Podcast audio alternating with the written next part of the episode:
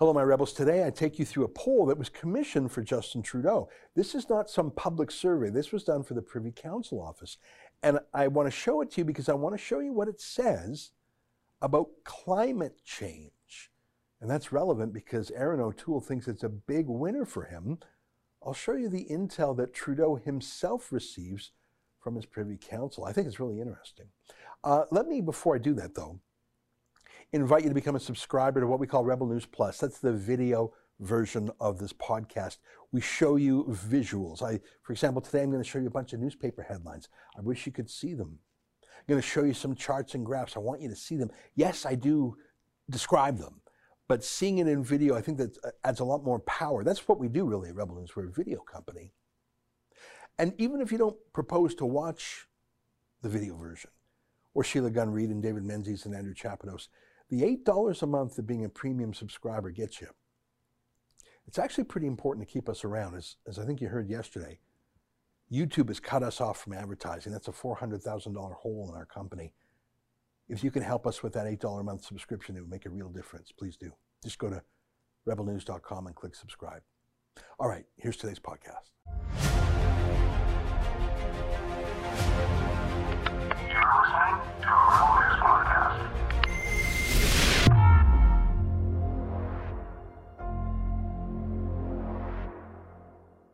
Tonight, Erin O'Toole says he's going to campaign on climate change. Is that really what Canadians are talking about? It's March 24th, and this is the Ezra Levant Show. Why should others go to jail when you're the biggest carbon consumer I know? There's 8,500 customers here, and you won't give them an answer. The only thing I have to say to the government about why I publish it is because it's my bloody right to do so. For almost a week, I've been wondering why Erin O'Toole chose to make the center of his pre election speech at his party's convention the subject of global warming. Of all the things, he chooses a favorite liberal issue, a favorite media party issue, a left wing issue, a globalist issue, and he's just going to keep talking about it all week long. As we all know, the COVID 19 pandemic has changed the world. Canada has changed. Our party has to change too. There's been a lot of speculation about what I'm going to say about climate change in this speech. We cannot ignore the reality of climate change. The debate is over. Of course, party members disagree. I, I don't think it's in the nature of a conservative to agree when a politician tells him he can no longer question or criticize a public policy.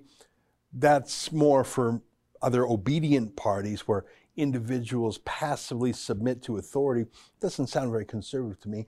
But what gets me is that Erin O'Toole just won't stop talking about it.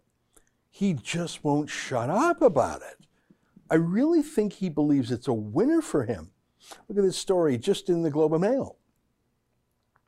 Erin O'Toole to campaign on climate change plan, despite party skepticism on issue. Let me just read a little bit from this Globe and Mail story.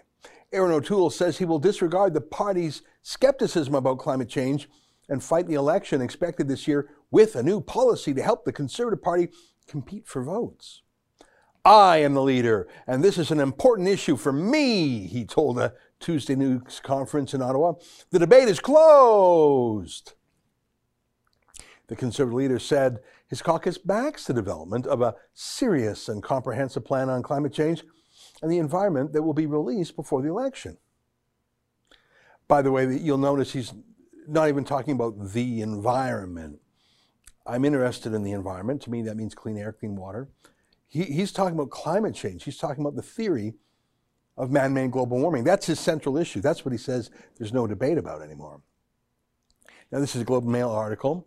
Says he's going to focus on this obscure niche left wing issue in an election where unemployment is 9.4%. The lockdown has devastated businesses and families. Civil liberties have been smashed. And Erin O'Toole is obsessed with a fringe lefty issue. Have you ever seen Justin Trudeau obsess about this same issue in the last year? Isn't the big issue the pandemic? The vaccines, the lockdowns, the economy, the side effects of the lockdown? On other health problems? Do you know why Justin Trudeau isn't in the news every day talking about global warming the way Erin O'Toole is right now? It's because no one cares about it right now. No one. And how do I know that? How do I know that Trudeau knows that? Because I have here a copy of a public opinion poll done just for Trudeau. It's a copy of the Government of Canada's official internal survey done for the Privy Council office. That means it's the civil service office de- dedicated to supporting Trudeau's office and implementing his agenda. So this was released by the government recently, but it was originally done in confidence just for Trudeau's eyes. The government polls constantly. This was Trudeau's private poll. I think it's actually a weekly poll. Here's the page that discusses its methodology 10,000 person sample size. That is a very large poll. It's a serious, expensive poll. They survey a thousand new people a week. It sounds like a continuous poll if I'm reading it right. So on any given week, the poll is accurate plus or minus 3%, 19 times out of 20. And here's the very first substantive page in the poll. The most important thing. Look at the question. Thinking about this issue, uh, the issues presently facing Canada, which one do you feel should receive the greatest attention from the government of Canada? What should be the top priority? And that pink line at the top is the, the virus, the pandemic, 32%. I thought it would be higher because that's all the media talks about. But the blue line is the economy and jobs unemployment. That's at 17%, which is in second because think a lot of real people are worried about that. I haven't seen a more recent version of this Privy Council poll, but I'll look for it because I bet the concern about the economy is actually much higher now, especially since we all see American states opening back up while we in Canada remain largely locked down. And the red line is health and healthcare, 11%. And you see that green line at the bottom that wavers between 3% and 6%, but never gets out of the single digits? That's the environment plus climate change. So anyone who has any concerns about the environment as their number one, smog, dirty water, litter, garbage, whatever, that plus all the global warming worriers adds up to between 3% and 6% of Canadians. I remember this poll has a margin of error of 3%. So it's pretty much as close to zero as can be measured by this poll. I note that education is just below that, which isn't even a federal issue. Do you take my point? Do you see why Justin Trudeau, who loves talking about global warming, isn't talking about global warming? Do you see why? Because no one, nobody, not a single person, okay, maybe a single person, is thinking about global warming right now. 17% of people say their top issue is unemployment. They're more scared of that than the virus.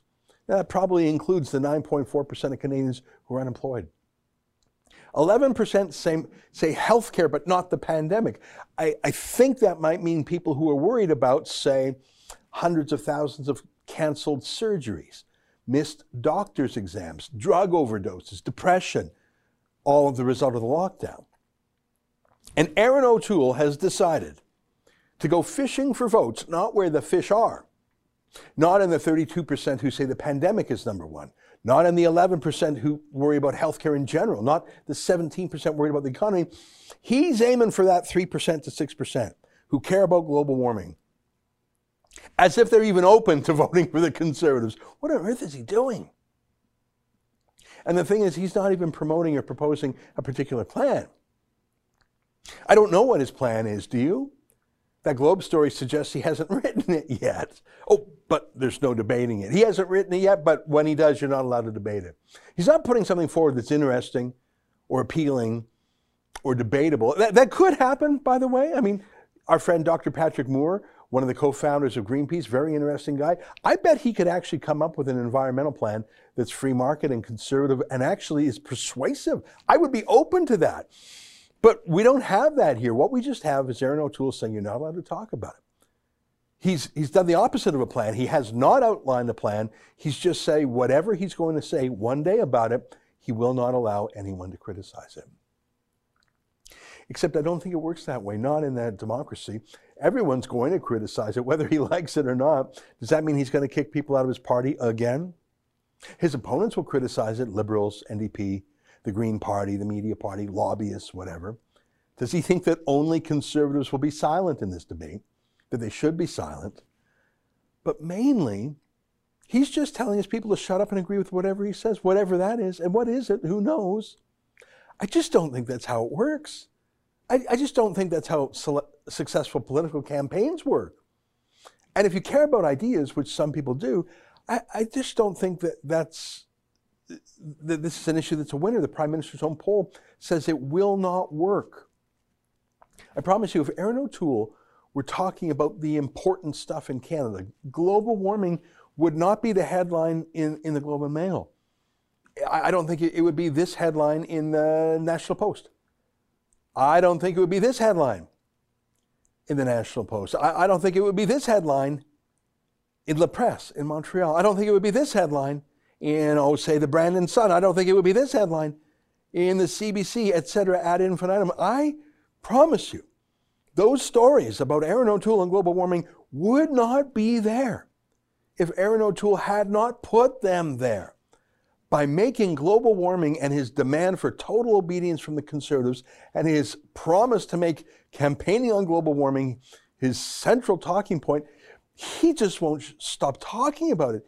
He won't stop stepping on this rake. This is as if Trudeau just kept talking about the We Charity scandal with the Kielburgers, or the SNC Lavalin scandal, or if he wouldn't shut up about his own blackface, or if he wouldn't shut up about groping Rose Knight in Creston, BC. He would ensure those stories were in the news every day. Why would he do that?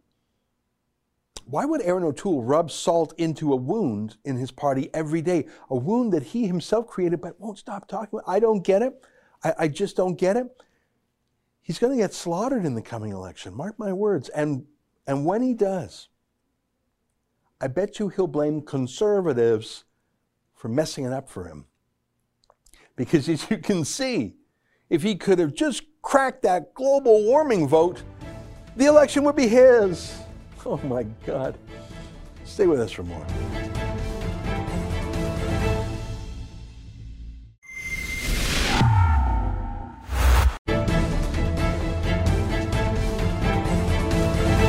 Welcome back. Well, it's no surprise that Erin O'Toole has ordered mere party members to shut up on the question of global warming, because after all, Erin O'Toole ordered Pierre Poilievre out of the position of finance critic and he outright threw Derek Sloan, the member of parliament for Hastings, Lennox, and Addington, and a leadership rival, out of the party on the flimsiest pretext. Well, that same Derek Sloan was reported to have dominated the policy convention, at least in terms of the votes, and he joins us now via Skype from his riding of Belleville, Ontario. Derek, welcome back to the program. It's nice to have you here. Um, what do you make of the policy convention that the party just held. It was a virtual convention, so I don't really know what that's like. Uh, was it a success, and what was your role in it? Yeah, that's a that's a good question. Um, I, I, sent out an email to my uh, supporters uh, doing a post convention recap, and I said that we sort of accomplished three things. We accomplished uh, passing a lot of good policies, preventing a lot of bad policies from being uh, passed, and also catching the party uh, cheating uh, in in sort of broad daylight. And and fourthly, um, I said three things, but the, I just thought of a fourth. The fourth thing is that we uh, we forced Erin O'Toole to show his true colors, which is basically he doesn't care what the base says; he's going to do it his way. So I think all of those things were accomplished, and I can talk about any of those uh, with you if you'd like. Yeah, well, now first of all, tell me, you yourself would not have been a delegate because I guess you were extirpated from not just the caucus but from the party itself. Am I right? Did they remove your party membership so you yourself could not participate? Is that right? So they did remove my membership. Uh, my wife was actually a voting delegate, but I was not uh, technically uh, uh present at the uh, convention. Right. And when you say we, you speak in the first person plural. Who was your team when you when you say we enacted good policies. We stopped bad policies. Who's the who's the rest of them? Well, good, you know, good true blue conservatives across the country. Um, I had been organizing for several months leading into the convention. We don't know exact numbers, but we think somewhere between 40 to 50 percent of delegates were, uh, you know, Derek Sloan supporters or, or true blue conservatives, and uh, we we did a pretty good job. Um, we out of I sent out a voters guide 25 out of 27 uh, constitutional amendments went the way that I suggested they should. 100% of policy went the way I said it should. And we got about 50% of national councillors that I endorsed. So, um, you know, uh, good good results, and it's it's not so much me, but just the the membership and the base speaking, uh, and and they were heard. Now there were some things the party did that were basically cheating, but uh, with what we were able to do, we did well. Well, it sounds like it with those stats you've said, but let me ask you, what is the game plan? If you have been kicked out of the caucus and if you've been kicked out of the party, sounds like your wife is still in the party. But if I understand what you've told me, that means you will not be able to run for reelection as a conservative. Um, you, you know, you may have allies or like-minded people on the inside, but what is your mission if you are blocked from being part of the Erin O'Toole team. It sounds like you're you don't really want to be be part of a team that is policy wise and otherwise conduct wise contrary to, to your views.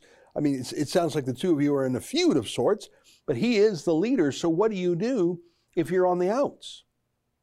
Well, I'm focusing right now on being the best member of parliament that I can be, and I'm working on certain initiatives. I'm able to ask the uh, the government basically anything I want without anybody breathing down my neck. Um, it's possible that some of my friends on the inside will raise the question at National Council again with respect to me. Um, I'm not that worried about that right now. I'm just uh, doing everything I can to do what members of parliament are supposed to do, which is raise issues and, and debate real questions.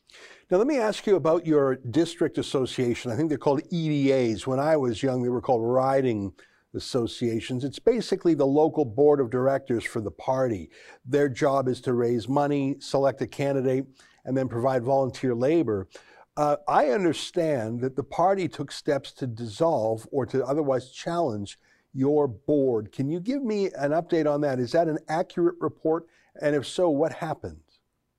So the that is an accurate report. The they uh, sent them notice that they would be dissolved. Now, there's a 60 day uh, waiting period, and I think National Council of the party would have to sort of confirm that or ratify that, which they have not yet done.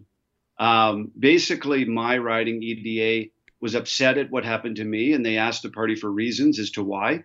They received none, and they pushed back a little bit more, and the party uh, got sick of it and pulled the plug on them, hmm. which is pretty unprecedented uh, for people who uh, you know follow politics. Yeah, and, and those are the, I, I used to use the phrase grass tops. There's the grassroots, but the grass tops, these are the, the opinion leaders, the, the, the volunteer coordinators. These are the folks who would put in, you know, 40 hour volunteer weeks, 50 hour volunteer weeks during election. Um, it, it's terrible that the party is quarreling with itself in that way.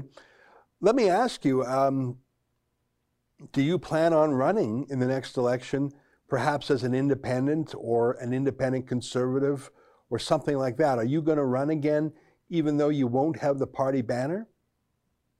Well, I, I haven't made any official announcements, but I have I have said that I'm not going anywhere. I'm just getting started, so I'll let people read into that what they will. Um, but listen, I got into politics to fight for the the values I've been fighting for, and uh, I'm not going anywhere, and I'm not going quietly out into the night. Yeah, I have to tell you, I'm, I'm a little disappointed in Erin O'Toole. I, I don't understand his war against you. Maybe it's a rivalry thing. I'm p- completely baffled by his demotion of Pierre Poilievre, even if he claims it's not a demotion. I note that Pierre Poilievre was not a speaker at the convention. At least he wasn't on the official schedule. Can you confirm that Pierre Poilievre, who I regard as a star of the party, can you confirm that he actually had no role in the convention? So I, I did not see him at the convention, no.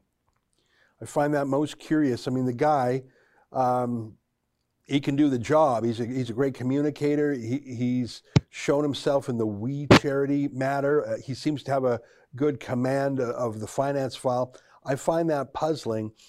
Help me understand this. What I mean, putting uh, put aside our story. I think Erin O'Toole dismissed us in a baffling way. Also, uh, I mean, he did an email interview with me about the China files. We published it. I think he was spooked by the media party reaction and he threw us under the bus it felt odd. What he did to you felt odd. What he did to Pierre Poilievre feels odd. What he's doing on the climate file, it seems strange. I just don't get the plan. Is it just move the party to the left in the hope of wooing Ontario and Quebec? Is it that simple? I think it is that simple. I think there's also a lot of confusion within the ranks. Uh, I don't think that they necessarily know what they're doing on a day to day basis. Um, but yeah, I think that general idea that they want to sort of be as, you know, uh, palatable, as as bland as possible to not offend anybody. I think that is part of it for sure.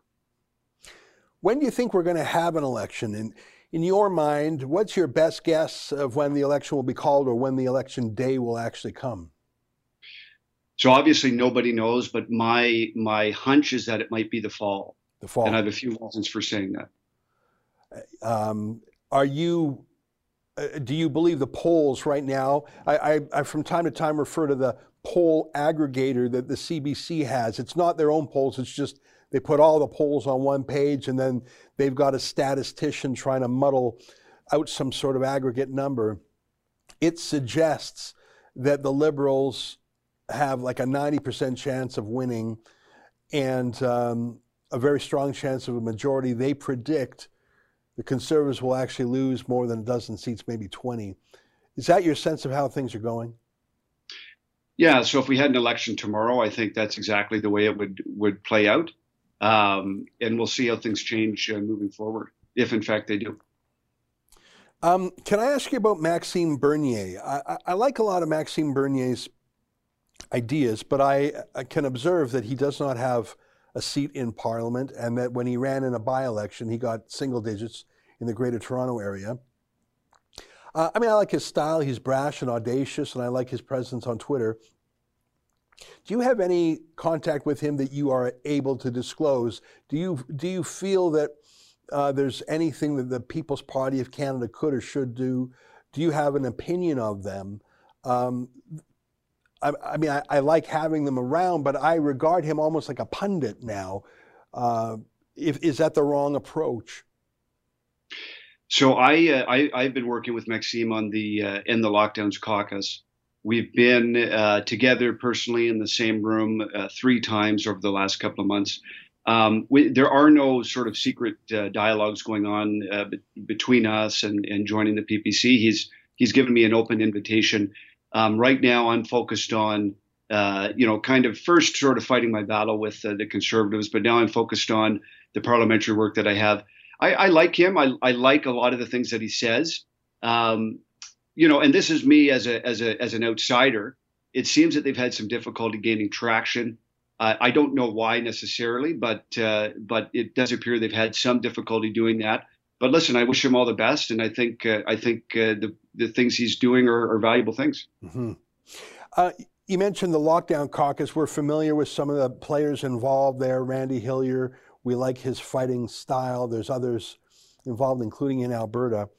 Uh, I have found it perplexing that not a single Conservative Party, not a single opposition party in Canada at the federal or provincial level has had a sustained, principled critique of lockdowns in this country. That's my observation. Maybe you disagree with that.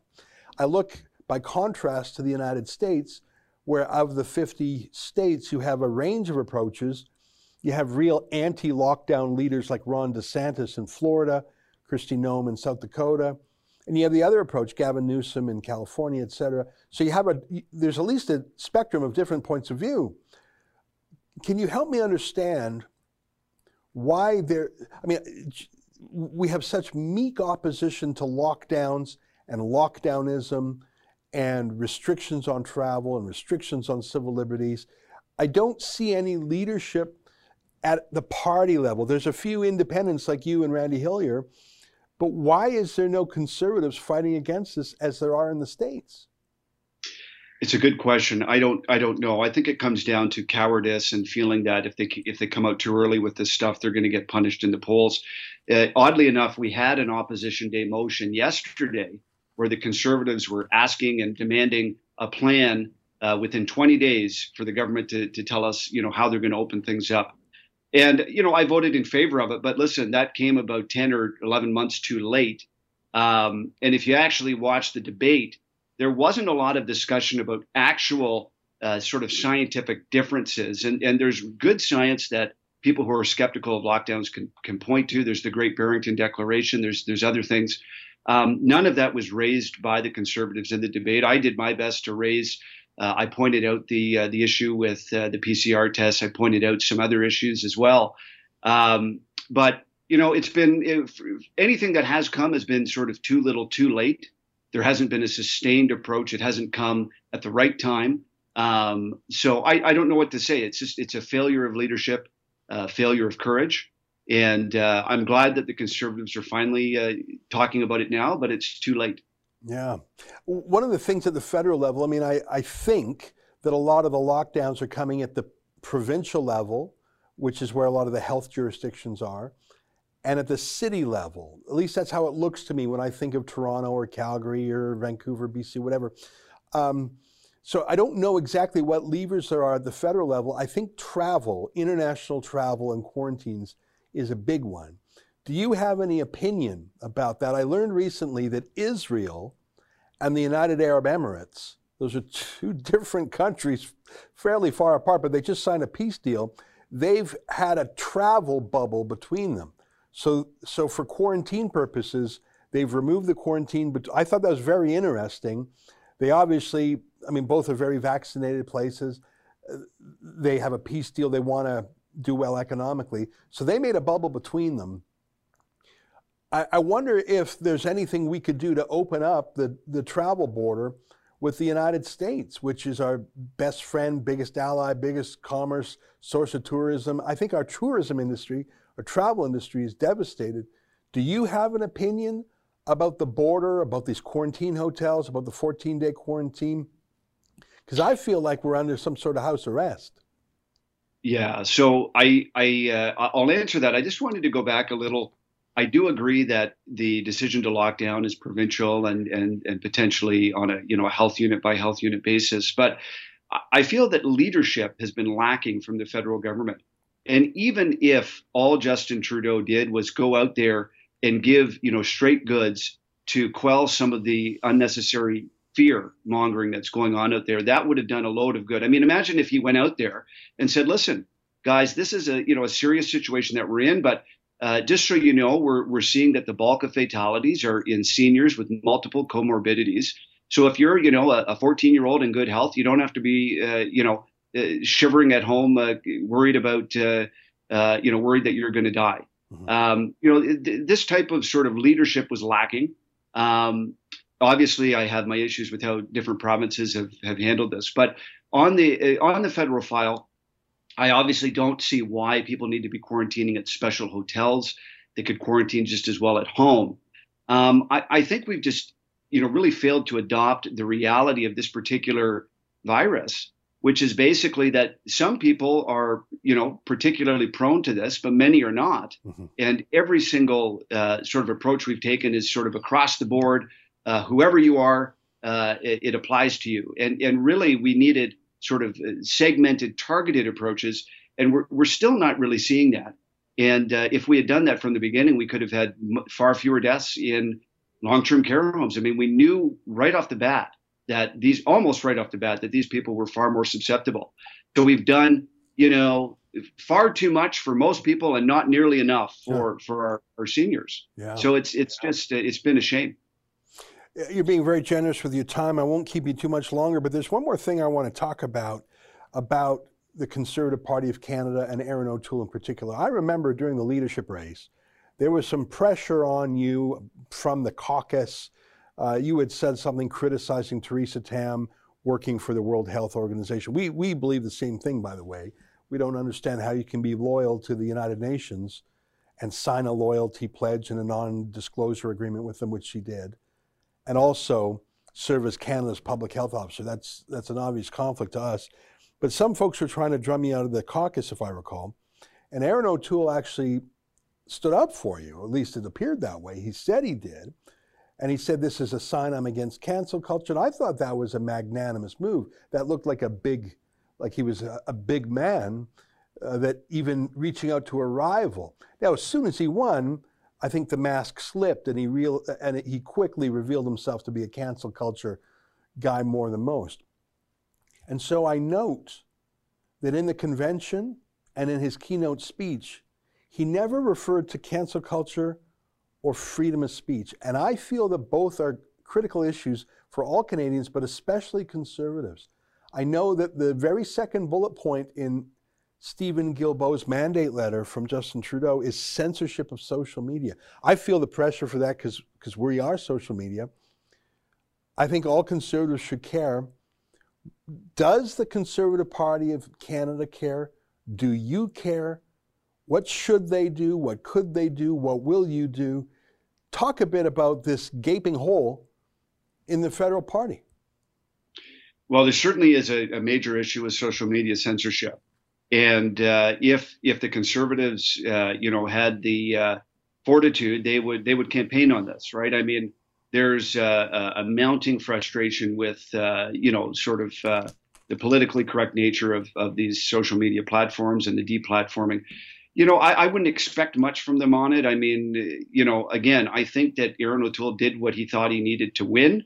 I, you know, having my second votes, having Leslyn Lewis's second votes was was part of his strategy, and so he followed that through. Uh, we're no longer part of his strategy. Uh, you know, cracking down on social media, all of this is not part of his strategy. His strategy is reaching out to, uh, you know, urban area soccer moms. So I wouldn't expect a lot from him on that. But you're right; it's a major problem and um, it needs to be addressed. And it's it's it's frightening what we're seeing. Hmm. Well, listen, it's interesting to catch up with you. Uh, to hear that you're busy with things, you, you, even though the party has kicked you out on a formal way, you sound still very engaged in its policy matters. Sounds like you're busy in Parliament itself, and I, you know, your answer was somewhat cryptic about what your future plans are, but it has led me, at the very least, to st- to keep paying attention that there may be news to come in the weeks or months ahead. It's good to stay in touch with you. Um, and uh, I hope that when you have news, either parliamentary news or news about the party or news about your own future, I hope that you'll bring it to us because I know a lot of our viewers are very interested in what you're up to. Well, if you wouldn't mind, I, will just mention something I'm doing right now. Um, I've started a petition to uh, for those who are against a vaccination passport. And uh, there's many reasons why one might be against those types of things, but this would be something that would prevent your ability to move or travel uh, based on whether or not you've been vaccinated. And uh, I have that petition on my website, and for anyone who wishes to sign it, they can go to dereksloan.ca. And right now we have about 32,000 and change signatures. And uh, I intend to present that on the floor of the House of Commons. So if anyone would like to add their name to that, uh, they can be included when I present that. Well, that's excellent. That's at dereksloan.ca. Uh, you know, I, I wasn't going to ask this question, but you just made me think of it again, so I'm going to ask it anyways. Uh, 32,000 names. Those are people who are skeptics of the government, skeptics of the surveillance state, the violation of privacy. That's a good group of people. And whatever your political future is, whether it's in parliament or some sort of NGO or think tank, having 32,000 allies on them, that's a strong base.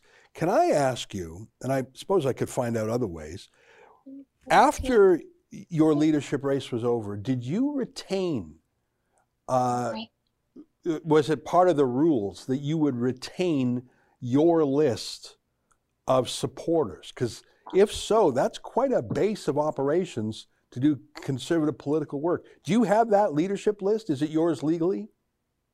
Yeah, so that's a good question. So the, the leadership the leadership list I do not have. However, uh, in the process of the of the leadership race, I of course cultivated many contacts, which I do have legal right to. So there are uh, many tens of thousands of Canadians across the country who uh, reached out to me in various ways.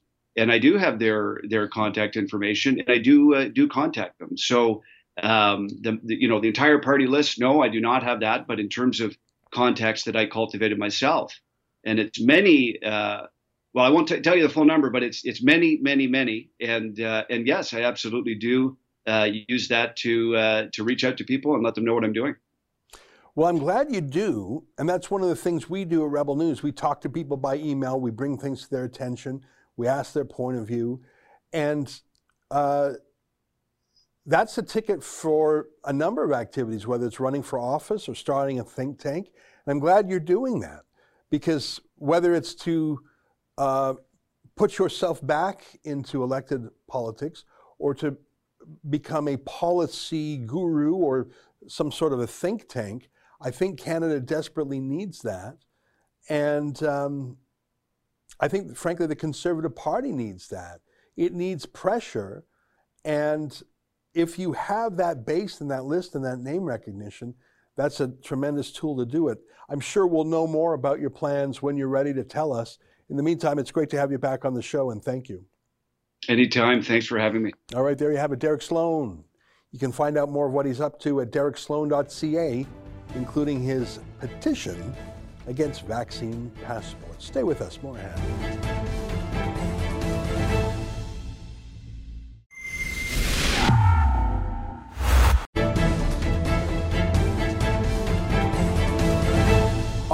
News being demonetized on YouTube, Andrea writes, I've been following you since your days at Sun News and since the day Rebel began, and I won't stop now. Andrea, thank you very much for that. YouTube can't kill us. We, we will survive. We must survive. It's just a shame to be driven off such a large platform, and for no good reason. That's what gets me. If we had done something crazy, all right, I'll take my lumps. But when I called the YouTube rep, there was no video that got us in trouble. We still have zero strikes in the three strikes you're out YouTube uh, policy system. I don't understand it. Tyson writes, We all knew this day was coming, no surprises. Personally, this is the day I cancel my monthly premium YouTube subscription. Yeah, we're, we're going to try and get our ads back, but I, I just think they're very whimsical. And as I said to our YouTube rep on the phone, if they're willing to take down President Donald Trump, I think they're pretty willing to take down Rebel News. They just they have no shame anymore. On Pastor Coates, Paul writes, Great to see the pastor being released. This is a black spot on Kenney and the UCP record. Oh, there's a lot of people to blame here the government, the prosecutor, the judge, Alberta Health. I think it's bizarre. I think it's a black mark. And also the media who were either silent or cheering his arrest and actually other faith leaders. Where were the other pastors and priests and bishops and rabbis and followers of other religions too? I think this was a great shame for all of Canada. That's our story for today. That's our show for tonight. Thanks for joining us. Until tomorrow, on behalf of all of us here at Rebel World Headquarters, good night. Keep fighting for freedom.